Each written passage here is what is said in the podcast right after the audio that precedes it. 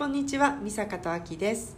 このポッドキャストは、美坂とあきが日頃生活の中で感じていることや経験したことを話したり、あるテーマに沿って対話形式で発信していきたいと思います。まず、私の名前は美坂です。現在、シンガポールに住んでいて、年齢はアラフォーです。では、あきお願いします。はい、えー、私はあきです。今住んでるのは、えー、兵庫県です。私も三坂と同じくアラフォーです。はい。はい、はいはい。はい、はい、いや、ちょっと空いてしまったけれども。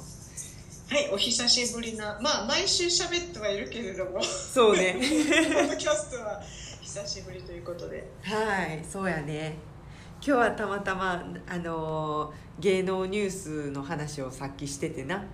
で、そうそうそうそう。菅田将暉君と小松菜奈ちゃんが結婚したというので、えーとはいその話になってんけど、まあ、私たちがたまたまちょっと前にちょっとこの映画どう思うっていう話をしてたカップルが結婚したのでねでそうそうちょっとそのことについて話したいなと思います。そう、えっと、たま、本当にき、えっと、昨日かな、うん。えヤフーニュースとか、まあ、いろんなところのニュースで、は、結婚ね、発表されてて。うん。それでたまたまあの前に私も美坂もうん。映画見て、その2人がね共演した映画を見ててうん。で昨日息子が同じ映画を見てたっていう。うん。そうそれでな。またこの話が盛り上がったっていう。そうそうそうそう。でたまたまね秋の息子さんも同じような反応というかなかなかいいリアクションを。そうちょっといろいろこうまあうん。これはどういう意味なんだろう。これってどうなんだろうっていうところがねいくつそうかあったのでちょっと振り返ってみたいと思います。そうですね。はい。ちなみにそれは「糸」糸っていうあの映画で、えーとうん。中島みゆきの「糸」っていう曲をベースなのか、まあ、それと合わせて作ったのかちょっとよくわからないけど、まあ、あれとリンクしてるっていう映画で、まあ、予告を見る限り、まあ、バーンとあのあの歌が流れてで。ちょっと病病弱なシーンとかもあったりとかして、うん。で結構涙が誘われるような映画なんかなっていう感じでめっちゃ構えてみたんですけど ちょっとこれはめちゃくちゃネタバレになるので、あのそうね今後見ようと思ってる方とかはあの、うん。あの聞いていただかない方がいいかもしれないです。が。そうそうそう。それか、まあ、うん。見ていただいて戻ってきていただいてもいい。そうはね。ぜひぜひ見て ちょっと一緒に話せればと。ちょっとねそうあれな。まあちょっと本当にあの内容結構ボロボロ出ていっちゃうんだけど。まあうん簡単に話を言うと結局何やったんやっていう ちょっとストーリーを簡単に説明するのも難しいんやけどなんせ須田と小松が、まあ、高校か中学かなんかの同級生でほいで、はい。えっとまあ、その時奈々ちゃんの家族は、えっと、シングルマザーでお母さんの彼氏がいるかなんかで暴力を振られてて貧乏でっていう家族やってうん。なんかその時に出会ってるんやんな。でなんか付き合ってたんか？あの時は。もうそうじゃない、まあ、付き合ってるもう両思いだったよねきっと。あそっかそっか。せやな。お弁当もあのサッカーとかの試合見に行ってお弁当とかも作ってあげてたし。そうそうそうそうそう。でもそもそもなんか自転車で飛んできてあの出会うんやけどその飛ぶシーンもなんかめちゃくちゃ自転車めっちゃ飛んでて え？って思う。あの、まあ、飛ぶっていうのはですねあのえっ、ととある花火大会にそうそうそうそう。あの菅田将暉君の役の子あのちっちゃい頃の役の子と、うん。あの友達が見に行きたいねんけど「うお始まるから急げ急げ」みたいな感じで急いで自転車こいでったところその菅田将暉君の子供役の子え子子役の時か。そうやな。男の子、うん。男の子がう飛ばしすぎてん、うん。あの自転車が吹っ飛んじゃってそう。でそこで「行って!」ってなったところで出会うのがうん。小松菜奈ちゃんのちっちゃい頃の役。そうそうそうそう。でその飛んでるシーンあたりからん？と思ってんやけど。飛びすぎ飛びすぎの割にはかすり傷で終わったそうそうそうそうそう。そやねん。で、まあ、そこはいいとして、まあ、話は進み結局まあうん。卒業するとほいでまあそれぞれ。あちゃうわ。なんかその時にお互いの話してて男の子は将来俺サッカー選手になるんだみたいな。で世界を股にかけるんだぜいみたいなことを言ってて。うん。うんうんちゃうかったっけ？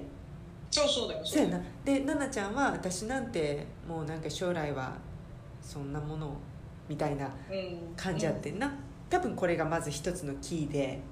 うんでその後結局まあお互い卒業して離れ離れになるんやけどえっとどっかで奈々ちゃんなんや？なんやったっけ？いやあのあれだよね。なんかえっ、と引き離されるんよね。誰と？あのまだ子供時代なんだけどその、えっと菅田将暉君の子供時代とうん。小松菜奈ちゃんの子供時代ほらえっと小松菜奈ちゃんの方が暴力を受けてて。そうそうそう。あでそれで菅田将暉君が逃げようっつってここから逃げようっつって。あ一緒に駆け落ちみたいな。おおしてーうん。けどその警察に捕まるじゃないけれどもふんふん2人が逃げてるところに警察が来てうん。であの小松菜奈ちゃんのお母さんシングルマザーのお母ちゃんお母さんも来てうん。あの2人は引き離されるんだよね。あそっか。でなんか引っ越していっちゃうんや奈々ちゃんは。そうそこでもう多分行方があれだったんじゃないかな。なんかそんなんやな。うそうやそうやそうや。で時が経ち奈々ちゃんはちょっとキャバクラで働いてて、ん。っていうのも多分学費を稼がなきゃいけないからみたいな感じよね。うん。でもその前にどうやって大学行ったんかなっていう疑問がちょっとあるけどまあそこはドラマだから置いといて、うん。で そそこで、えー、とそのキャバクラに来るのが斎藤匠でで、まあ、どっかの偉いとこの社長さんで、まあ、思ってた通りの展開よね。あなんかこの女の子いいなってなって彼に見初められて、うん。まあ、彼の彼女になるんやな。うんそうそうそうそうでまあ彼はお金持ちだからいろいろ援助してでも私はお金なんかいらないのにとか言うけど彼はあげたりしてうん。でその時になんか同窓会か結婚式か何やったか忘れたけどなんかで出会ってうん結婚式結婚式。結婚式か。ほいで何やった？なんかさ指に糸みたいなんしてた。何やったあれ？ミサンガじゃない？あミサンガ？何のミサンガ？えあの菅田将暉君があれじゃない？遺産がしてたけど切れなんかと切れちゃったんだよね多分。あ指にしてたっけ？忘れた。そこちょっと私もあの見直したものの忘れちゃったけど。うんなんかミサンガうん。を持ってたんだよね、うん。多分小松菜奈ちゃんからのもの、プレゼントか忘れたけど、うんうんうん。うん、でそれが何かしら糸っていうのと関係してるはずなんやけど。うん、最後まで出てこないからねそれ、うん、で結局何やったんか分からへんなそれ。で結局まあそこで2人は会ったけど、まあ、お互い、まあ、僕は結婚してるんだみたいな。してたんかなあの時もうすでに。してなかったんかなまだしてないんだあそうかそうか。でまあ結局バイバイして。ほんでなんやえっ、と奈々ちゃんはその後なんか何やったっけ？あ斎藤工がどっか逃げて。そうそうそう。あのー結婚式の時になんでバイバイしたかっていうと小松菜奈ちゃんはもう斎藤工と付き合ってるっていうかそういうあの関係だったからさ。うんうん斎藤工が迎えに来とってんな。うんうんそうや。でそこで菅田将暉はガーンってなるわけよ。うんうんうん。でその後に斎藤工があのちょっと授業で失敗してうんうん。そうそうそうそで沖縄に逃げると。うそう。あん時もさなんかなんかさ、まあ、斎藤工あるあるなんやけど絶対海辺で白っぽいシャツにベージュっぽいズボンを履いて三角の帽子みたいなかぶってひげを生やしてボサボサっていうやりがちよねあの人。この間漂着者っていうのもそんな感じやった。なんせまあねラーメン亭っていうのもでもそんなんやった。なんかボサボサボサボサって感じやったボサボサにしやすいんやろなきっと。うん。多分そうね。そういう海外放浪系が似合うんだろうね彼は。そうそう。それがちょっと似合うんだと思う。そうそう。ちょっと遠くを見ながら。そうそうそうそう。でなんかこう何も考えてないようで考えてる俺セクシーっていう感じやんな。そう。でまああ相変わらず彼はかっこよくセクシーなんやけどうん。なんかいろんなとこが不思議やねんな。なんか道でさ沖縄で誰かがこう外で歌いながら踊ってるとこに急に入っていったりとか。せやねんなんかお前もお前も歌えみたいな小松菜奈を誘ってさ。そうそ踊れか踊れっつってさ。ううんうん。でなんかさその沖縄に行ったのもなんで小松菜奈は見つけられたんやろうなってちょっとそこが一瞬。うん思うほんでもう一個やっぱりここかみたいな言い方してたけど。そう。ではいはいもう一個言いたいのがさうん。あの映画って別にうん十年前の映画じゃないやん。最近やん、なんで携帯で連絡せえへんの？うん最後の最後までそうじゃない？なんかもう野生の勘でなんか「あいたやっぱりいた」とか言ってさ走ってめちゃくちゃ探してさ「え LINE とか知らん? 」ちょっとってかすごいアナログだったよね。そう。一回もさ、うん。ほんまや。一回も携帯的なもので連絡してないよな。せやねん、まあ、これからいろんなエピソードが出てくるけどその中で、まあ、いろんな人がいろんな人を追いかけるシーンがいっぱいあんねんな。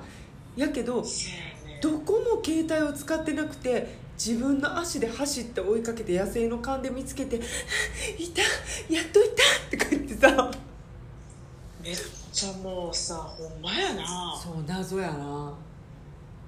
まあほいで、まあ、ちょっと軽く話すつもりがめっちゃすごいディテールで言っちゃってるけどほんまやな。で結局沖縄行って沖縄からも匠はまたどっか行くねん。でそれもお金を置いて行って結局小夏菜奈ちゃんはこうなんかすごい悲劇のヒロインっぽい感じなんよ子供の頃からねやっぱ虐待もされて。うんせやけどいつもお金を出してくれる人はいるいる感じで。その時も匠がお金を100万ぐらい置いて封筒に入れて行きましたと。でその後でその頃津田は榮倉奈々ちゃんと結婚していてあのそれはうん。北海道の地元で、彼は地元から出てなくてな、うん、でチーズ工場かなんかで働いてて。で、幸せに。で榮倉奈々ちゃんもすごいいい奥さんで。で子供もいて可愛い子供もいてもう何不自由ない素敵な家族があって。うん。でそんなこんなしてる間に小松菜奈はうんと何やったどういうあれで行ったん？どういうあれで行ったっけな？ああ分かった。あキャバクラで働いてた女の子がシンガポールで今あのいるんだけど来ないみたいになってあの佐藤みなんとか瑞希ちゃんが。山本美月ちゃんなそうそうそう。ああそっかそっかそそそう。で行きます。でこの頃からねちょっとえっていうことがいっぱいあんねんけど、えっと、まずその時になんか津田将暉がさ空港まで来た、え？なんかあれ何やった？あ来てた来てた来てた。あああなんか電話で喋っとったな。せやねん。空港で空港の電話。そう。あのなんていうの？あんなんあるんやっていうあんなん使う人いるんやっていう空港にチェックインして、まあ、外の人との面会なんていうの？刑務所の面会みたいなとこみたいでな電話な。なんでかあのイミグレ前とイミグレ後のそうそうそうそう。あのガラス張りで。そう。ででもなんであそこに来たんやろやったかな謎やんな。なんかなどこかでごめんちょっと話が前後しちゃうかもしれないけど、うんうん。い一回さうん。お母さんを探しにじゃないけどせやせやほんで亡くなってたかなんかで。そうそうあの小松菜奈ちゃんのお母さんシングルマザーだったお母さんを探したいみたいな感じだったんかなそれに菅田将暉君がついてった時があったんよなそうやせやせやほんであの時も変やってなんかあるおじさんに聞いてお母さん亡くなってたって聞いた瞬間小松菜奈がガーッと走って逃げんのに「話して!」みたいな感じで逃げるのにうん正樹が追いついたら「ね今からねどこどこ行こっか」とか言って急になんか「えテンション大丈夫?」っていう ちょっとなんかちょっとした強がりね。そうそうそう。そうやな。それでなんか一緒になってでそのどういう流れか忘れたけど、まあ、小夏菜奈ちゃんが海外いシンガポール行くなってほんでその面会のとこの話で須田がうんうんうん「覚えてる？僕たち昔話してたよね」みたいな。僕はあのサッカー選手になって世界転々とすると言ってたけども僕は結局は北海道の地元から今一歩も出ない生活をしてそこで家族がいて、でも君を見てごらんよ。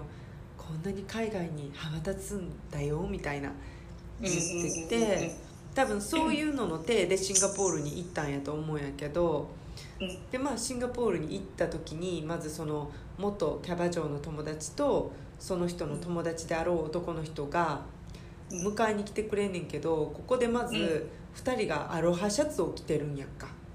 え シンガポールとああハワイミックスになっちゃってると思って。まあまあまあえっとまあこれはですねあのシンガポールに住んでる美坂とシンガポールに住んでた私が、うん。まあまあの勝手な意見ですけど。かあくまでも勝手な意見。意見なんだけど、なかなかアロハシャツの人はいない、いないね。普通にいない。ね。見たことないね。うん。まあ、まあ大体 T シャツだな。そうやな。で間違いなくそう夏ですけどあの夏ですけど。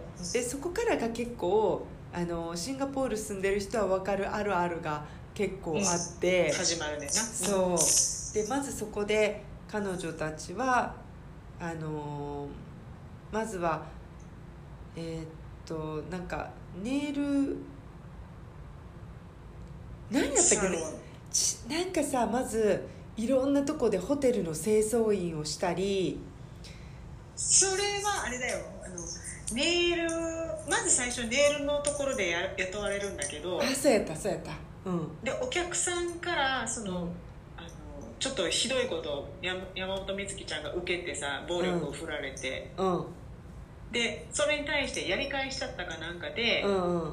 あの警察に捕まんねんな。ああそうやった。それをあの、まあ、小松菜ちゃんが迎えに行くんやけど、うん。でそこでその最初に雇われてたネイルの社長から、うんまあ、お客さんだからもうそういうなんか嫌なことされても耐えろよと言われたんだけど山本美月はななんでそんなふうに耐えなきゃいけないんだとみたいな感じの態度を取っちゃって、でそのし瞬間にもうあなたはもうクビですと。うんうん。でそれでその後に山本美月ちゃんがもうもうもうやめようかなこんな人生みたいな感じになっちゃったところうん小松菜奈ちゃんが「いやいやうん私たちの世界はこれからよ」みたいな感じで起業してやろうぜってなって、ああはいはいはい。そこからホテルだったりあいろんなところにバイトを掛け持ちしてお金を貯めてそうやったで会社を設立って感じやったそういう体だでその間にまあ本当にもうなんていうのホテルの清掃員とかなんかそういう仕事をするんやけどまあ、普通にリアリティ考えてシンガポールってすごくビザが厳しくて、まあ、学歴と,、えー、と収入とある程度のランクを超えてないとうん。ビザが絶対発行されないしそういうメイドとか清掃の作業っていうので日本人を雇うことはまずない。まずないね。まずない。それはそういうビザがあってやっぱりフィリピンだとかインドネシアとかそういうところからそういうメイドビザとかそういうので雇われるからまずそこがすごくおかしかったのとそうどうやってビザ取ったんって。なあ。ほんでなんか2人で。そう。である地域にある HDB っていう、まあ、シンガポールであるいわゆる公団ローカルの人が住んでるこ公団みたいなとこを2人でシェアしてるんだけど、まあ、細かいことを言うとその公団も基本外国人のみには貸し出さないし、うんうん、だからまあそこはいいとしてうんうんでその後あれよあれよと会社を設立すんねんけどうんでびっくりしたらもう次何十人もあのスタッフがいるところでスーツを着てなんか喋ってんねんけど、まあ、英語もなかなか面白くって。でなんか戦場パーティーみたいなのをしたりとか、まあ、すごい富豪たちと関わってなんかもうむっちゃセレブリティになってんねんな数ヶ月で。数年か分かんないけど。いやすごい展開が早かったんだよね。早かった。ほいでその間日本では菅田将暉は幸せに過ごしつつまあでも自分のチーズでなんか賞を取りたいとかなんかワールド大会に出たいとかなんか言ってて私はその時点でさあの、うん。きっとワールド大会がシンガポールであってそこで再開なんやとばっかり思っててんけどあ違うね。全然ちゃうかったよね。関係ないよね。チーズ大会は全然ワールド大会やけど日本であって。で、まあ、その間その榮倉奈々ちゃんがあの病であのがんがんかな？がんやったっけな、うん腫瘍って言ってたもんね。ん。そうやな。でまあ化学療法して髪の毛も抜けてっていう状態で、まあ、すごいあの悲しいシーンがあったりして。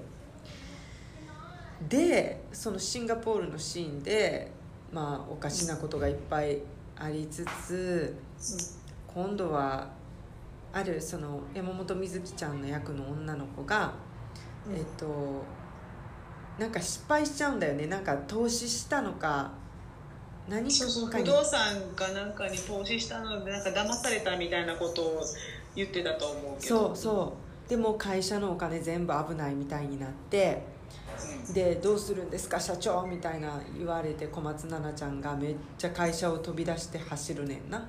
うん。携帯使えばいいのに走ります。ほんでこのせひせ狭いところ広い世の中でこう見つけます。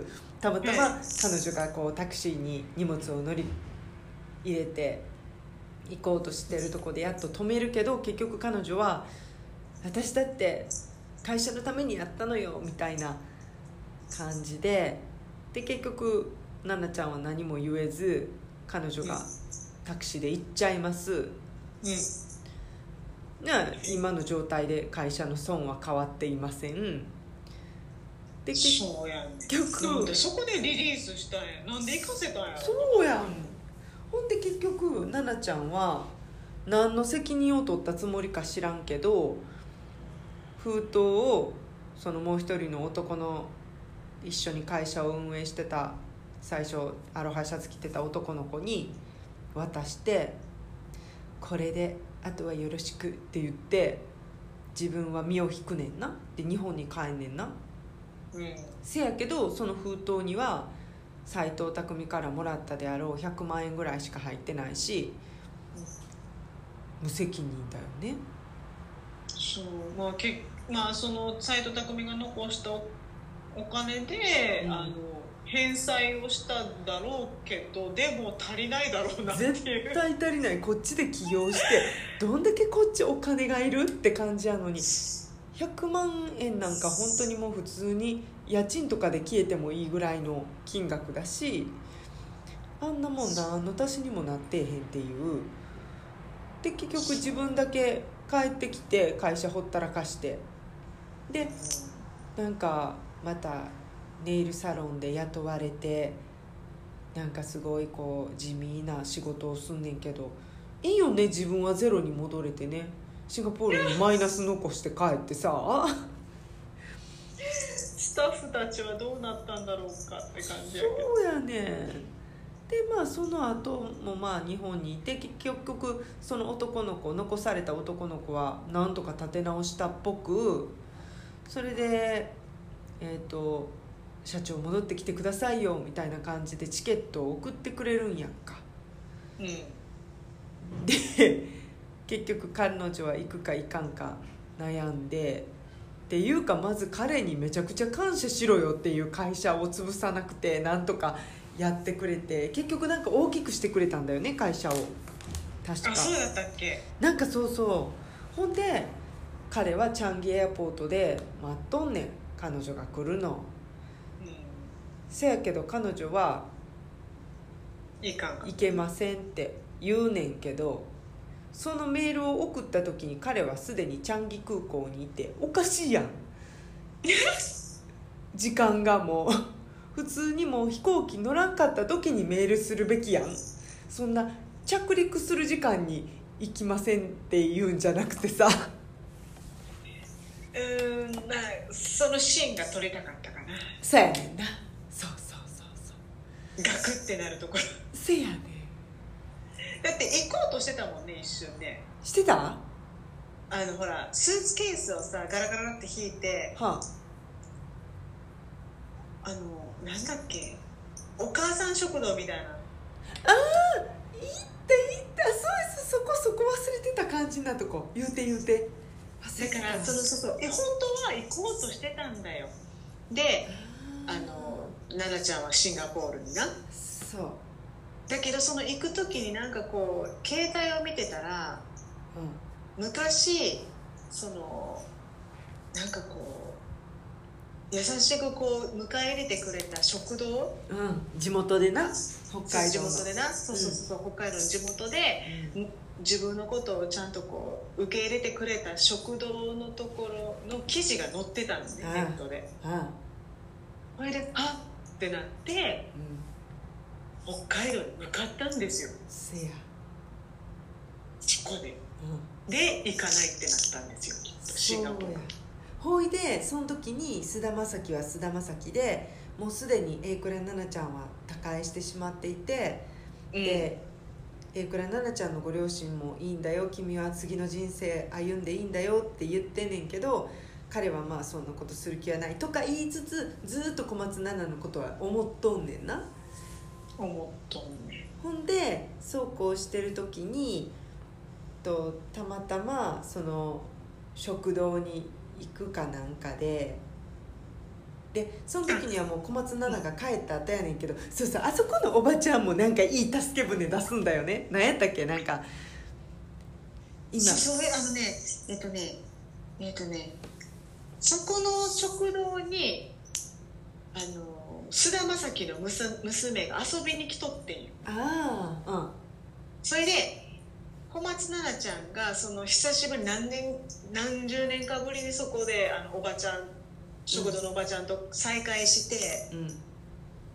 あのご飯食べさせてもらうんだけどそのご飯食べながら泣いてしまうねんな。先生。っていうかあのシーンも不自然じゃなかった？子供がみんな座ってるとこに一人大人が座ってさ普通あれ遠慮せえへん そうやね。でそこでうわーって泣いてるところにその子供菅田将暉と榮倉奈々ちゃんのその子供がさうんうん。こうギュッとしてあげて。せや。で泣いてる子はギュッとしてあげてってママに教えてもらったのって言って言って、うんでそこにさ菅田将暉が迎えに来るわけよ娘を、ああそうです。でそこで小松菜奈ちゃんが「え？もしかして?」うん。ってなるんだけど、うん。追いかけようとしたんよ。菅田将暉だ。間違いないと思ってうわっと行きそうになるんだけどそこでそのおばちゃんがさうん。うん引き止めてえ「あの子のお母さん亡くなったんだよ」って。おえほん。その榮倉奈々ちゃんのことを言ってるんだけどはんはんはんあの娘娘と菅田将暉が歩いて行こうとしたところ小松菜奈が追いかけるところを止めてほう「あの子のお母さん亡くなったんだよ」っつって小松菜奈が「はっ」ってなってほ私は多分今行っちゃいけないっていうふうになったんじゃん。うあそうなんや。そうそうそそのくせさ違う助け舟も出さんかった？なんか。う出し出しました。何やった出しそれました。何でした奥さん？それはですねうん。菅田将暉があれは小松菜奈ちゃんやったどういう展開かちょっとうろ覚えやけど、うん。なんか戻ってくんねんな食堂に。うん。ほんであの船に乗りたいって言ってたって。ああ言うんや。言ってそれで走っていこうとするところをあのおばちゃんが「あの子は強い子だから!」ってなんかよくわかんないメッセージをどういうこと？うんまあ行けって行け行けみたいな感じじゃんほうほうほうほんでなんかな子供も子供であのもともとその榮倉奈々ちゃんは若い時からこう何かあったらどんぐりを正樹の背中に投げて「やればいいじゃん」とかなんかそういうのを言うタイプの子でたまたま正樹が行くか行かなきゃ考え中って言ってた時にポンって背中に子供がどんぐりを投げねんな。そうそうそうでう。それを妻が「行きなよ」って言ってくれてんのというふうにすごくいいふうに理解してで行くねんな。そう。で結局そこでも携帯使えばいいのになっていうのはあるけど結局彼はそれでブワーッと走ってな。走っていってなんかもう船のとこで「はっはっはっ」って言いながらこう探してるわけよで結探してましたね。局次のシーンは彼女はやっぱりシンガポールで私は向こうでなんとかの大会で出会うんかと思ったらそこでまんまと出会いはい。で結局2人で手をつなぎ。まあ抱き合って終わったな、うん終わったな。で今んとこみんな私も友達と見てで秋も見て息子さんも見てみんなが思った感想としては、うん、と何が何が言いたかったのかなっていう。ちょっとだからそうそうそうなんて言うんだろうなそのまあなもっとすごい泣くんだろうなみたいなそう。私んだよね。そのエクラ奈々ちゃんの最後のシーンで泣いてでそれまだ中間やったからこれ最後にもう一波来るんやなってめっちゃ準備してたんやけど。そうなんだよなあ。まあ、そう。ほんでちょっと言うのはしょったけど結局その昔の同級生の男の子もなんか出てきて彼彼も一回結婚しててんけど離婚してでまた付き合ってる女の子があのゴうん、違う違う2回ゴのはそうそう。五反田真紀さんちゃうで。す二回の海そうそうちょ二階堂ふみさんが五反田真紀って誰？みたいな。どこでそんな名前になったっていう。もう五反田真紀さん何にも関係ないですからね。もう数字の数字の2がさ 5になって五反田巻きになってそうその二階堂二階堂が巻きか。がふみふみ。二階堂ふみ。もう真紀はで違うから。そう二階堂ふみがすっごいちょい役で出てくんねそのもう彼女役でな。しかもそれもすごい彼女大女優やのにちょいとだけ出て変な役して結局何やったんかなっていう。ほいで劇中でも中島みゆきの歌歌うシーンあるんやけど全然違う歌で、で最後の方にはなんかこれも何かこうね伏線回収していったら最後には糸につながるんやろうみたいな感じやったけど糸を歌うこともなくはい。何やったんかなっていうね。まああのそうですね。そのまあ私たちの素直な感想としましては、うん。まあ、シンガポールじゃなくてもよかったんじゃないかと。そうそうそう。で多分多分だけどあれで言いたかったのは須田は結局この国内海外に行く言ってたのに国内にとどまってて私なんてちっちゃいところでいるのよって言った子が世界を舞台に活躍してるっていうのを描きたかったから海外にしたんやと思うねん。できっとまあねそんな海外でやる予算もすごくかかるしそこでちょうどいい外国まあ韓国中国言うたらまだアジアって感じするからシンガポールぐらいまでちょっと東南アジア行ったらちょっと外国かなみたいな英語しゃべるしっていうのでしたんやと思うんやけどあらゆるシーンで不思議なシーンがあってね。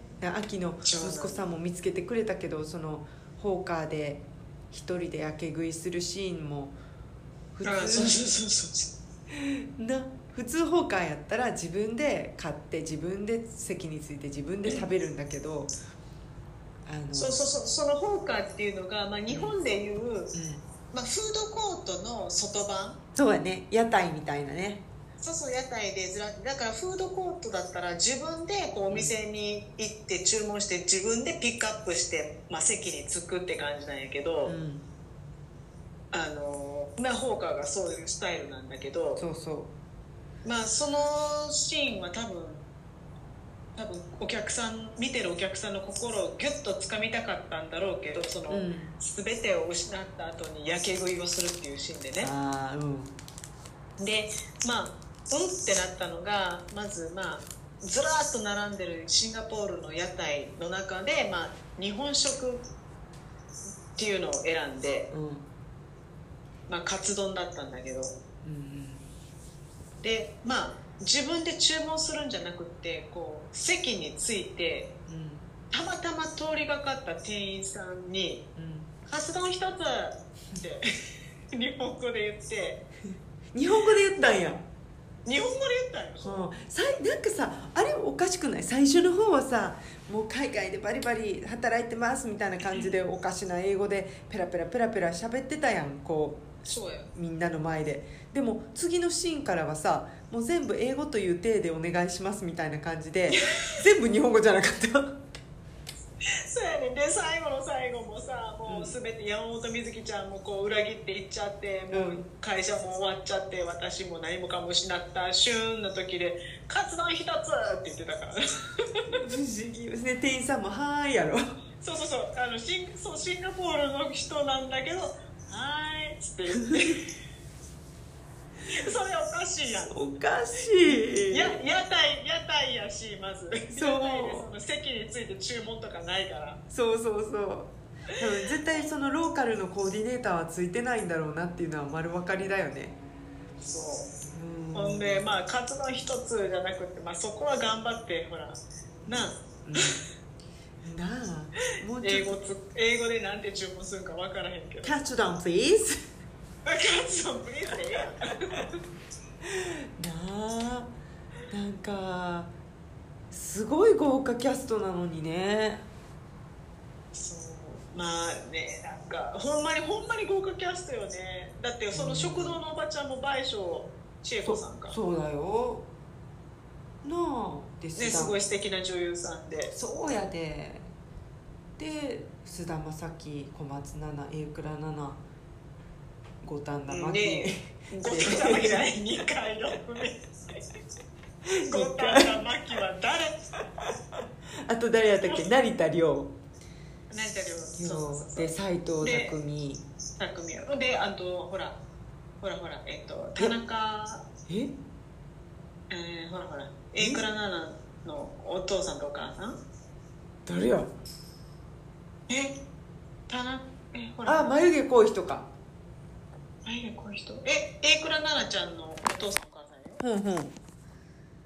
田中英二？じゃ違う違う違う。あうんでもあの長島なんたらっていう人やと思う。おお知らんわ。あでも見たらわかる。見たらわかる。うん。そうそうそう、うん。で田中美佐子やあなあ有名やんな。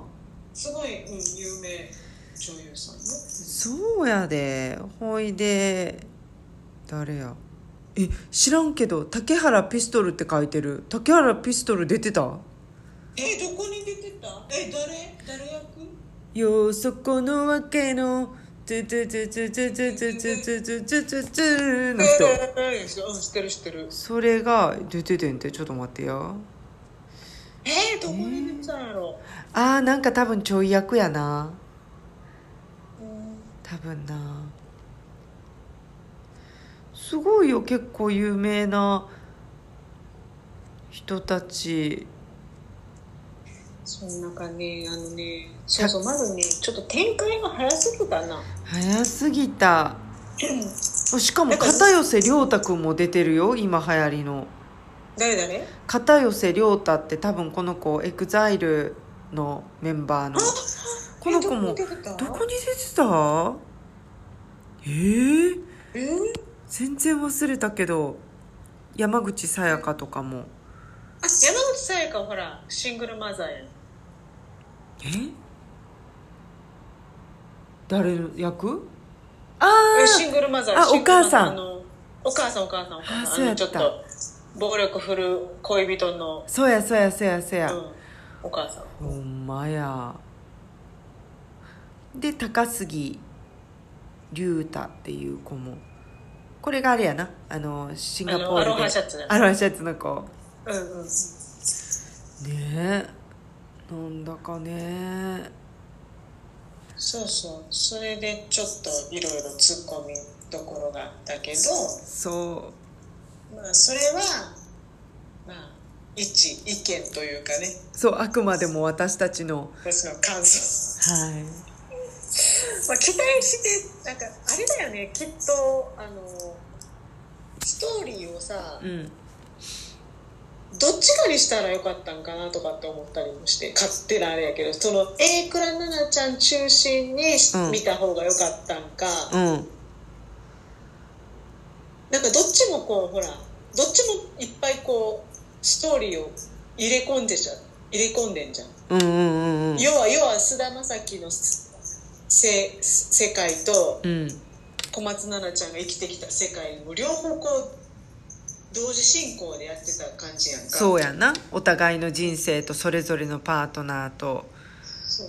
うん。でだからだからなんかすごくこうあっち行ったりこっち行ったりあっち行ったりこっち行ったりみたいなさ。そうそうそうそで展開がトントントントントンといつの間にかいくらになっちゃうめっちゃ病弱になっちゃってるしそう。ですごくあの重大なあのシーンがなんかすごく簡簡易になんていうのポンポンって終わっちゃって。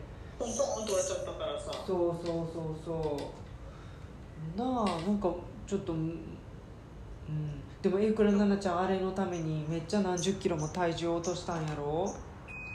そうそうそうだからそあそうそれでさそのうちの息子がさう「これってすごいメイクだね」って言ったの。本当にすごいと思った。なんかもう本当にすごいと思った。彼女すごい上手だったし上手だったよね。それうん。でなんか「いやこれ本当に痩せたらしいよ」って私が言ったら「へえすごっ」って言ってて。しかもおかんなんでこれの映画についてこんな詳しいねって感じやろうな「え予習してましたよ」とか言って。2回見たんですわ。ほんまに。詳しいなお母さん。いやほんまにあーなんかいろいろネットでも見たけどやっぱり口コミも結構同じような意見も多かった。あ本当。うん。やっぱりこれこんだけ大物が出てるからなんとかなったけどさうん。これ出てなかったらえらいことになってたよね多分。そうだね。なちょっとうん。ってなるところがねえ今の何やった？んでそれはどうなったんっていう。そう。伏線がさもうやりっぱなしっていうか全然回収してくれないから何も繋がらへんかったし結局なんなん？てそのすっごくちょくちょく出てきたそのチーズコンテストは何やったんかもよう分からへんし そうシンガポールに行ってたネイルはどうどうのこうのもどうやったんか分からへんし。なあそう。結局小松菜奈ちゃんはこういろんな人にお金出してもらってなんだかんだやってきたっていうふうに見えちゃう意見もあったし。ああそうやな。なんかもうちょっとこう、なんて言うんだろう。頑張ってきたんだよみたいなのが描かれてたらよかったんけどな。そう。で役の中でやけどすっごい私ってかわいそうなのみたいなオーラがすごい出ててみんなもあの子はかわいそうな子だからみたいなんやけどでもすっごい助けてもらってるし全部お金関係男性が何とかしてあげてるし なんかすごく周りに恵まれてるようにも見えるけどそうなん。ですこれはあくまでも私たちの主観であります。すいません。すいません。いやほんまにでも、うん。あのまあシンガポールが出てくるっていうのもあるからなんかね、うん。あのそれそれがあシンガポール懐かしいっていう感じでも見れたしそうそう。そうそうそあの私はねだから、うん。そう「おお知ってる知ってるここ」みたいなところもあったから、ううん。まあそういう見かねうん。感じで楽しくも見させてもらったっていうのもあって、そうだね。うんまあなんか私見てたのはあのシンガポール人の人と見ててんけど 同じ感想で終わってから「結局何?」って言われてでその時友達とオンラインで一緒に見てて友達は友達でお父さんと見ててちょうどその時オリンピックで日本の野球野球が金メダル取ったやん。あん時やってん。でお父さんはその子のお父さんは野球の決勝見たかったのに 私たちの時間に合わせて一緒に見てくれて最後に「決勝見たかったな」って。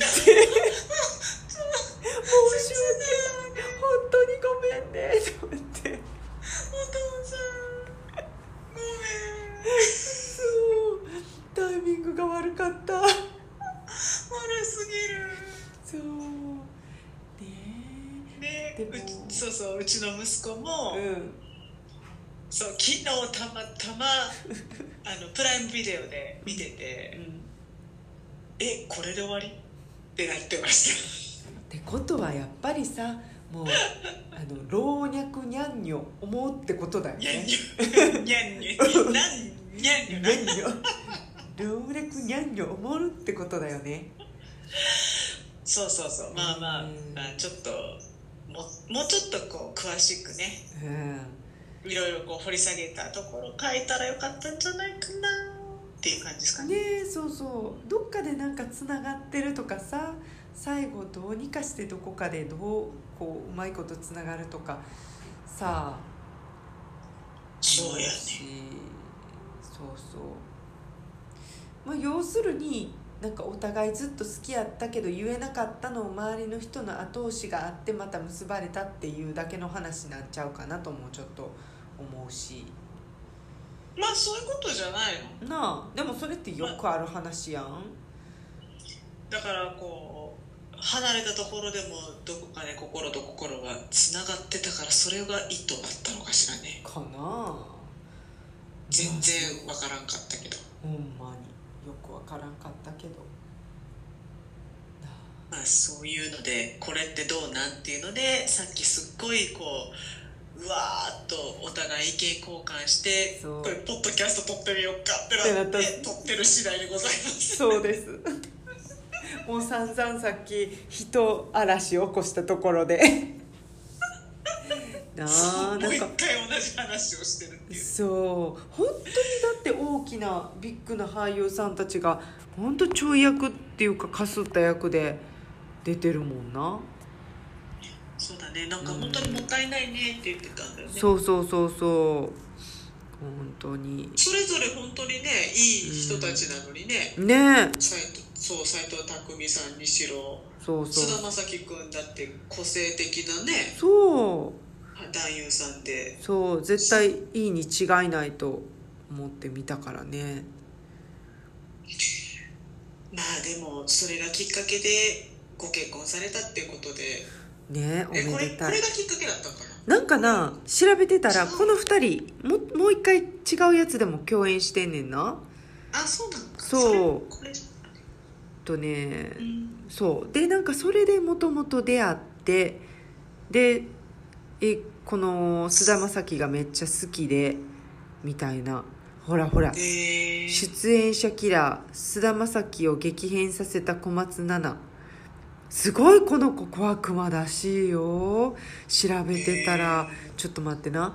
私は今日調べてんやんか。えっ とね彼氏の歴代彼氏がすごくてえっ、とですねまずは最初は佐藤健うん。ほいでその後はうんと「Sexy Thank You の」えっ、と中島健人。中島健人くん全部なあれやねん。共演者やねん一緒に共演してんねん。ほいで次が野田洋次郎ラッドウィンプスの。でそしてビッグバンの G ドラゴンビッグバンビッグバンこれも雑誌の表紙飾った時に要するに共演したらみんなかい。でその後は伊藤健太郎？あのちょっと去年いろいろあったでへその次菅田将暉。あできっかけやっぱり2019年糸の共演って書いてるわ。ということでやっぱりこの度糸がまた皆さん見るようになるな。ーいやーあの見ていただいて、うん。でどう思うかな。なあほんまに。ほんまに。なんか。もうちょっと。あ織りなすどころかめっちゃ絡まってるじゃん。って書いてある。ら織りなす糸はやね。えっとね何か書いてあるのがか率直に言うと面白くなかったです。で想像以上のひどさ。とかそう後味が悪いとか、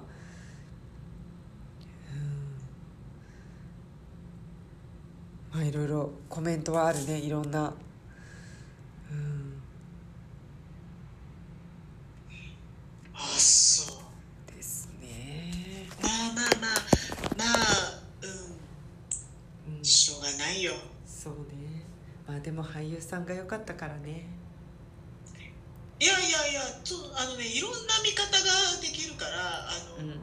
まあこのさうん。ちょっとストーリー的にはうんって感じだったけど、まあ、これをこの映画があったからこそめっちゃ私たち盛り上がれたし、盛り上がったね。何回かやったもんな。まず見た後見た見たちょっと待ってどう思った？どこ？どこどう思った？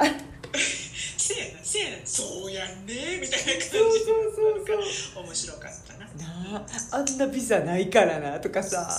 そうそうそうほんまにホーカーであればないな。そうそうそうそう。なあ。っていうことですわ。どうでした。はい。ということであの本当にあくまでも、えー個人の感想であります。はいそうですそうです。まあ、はい。あのうん。また面白いなんか映画があったらそれについて語ろうかなと思って。そうやな。そうしよう。うんということで今日はこのような形にで終わりたいと思います。はい。では、えーまた次回のポッドキャストでお会いしましょう。バイバイ。バイバイ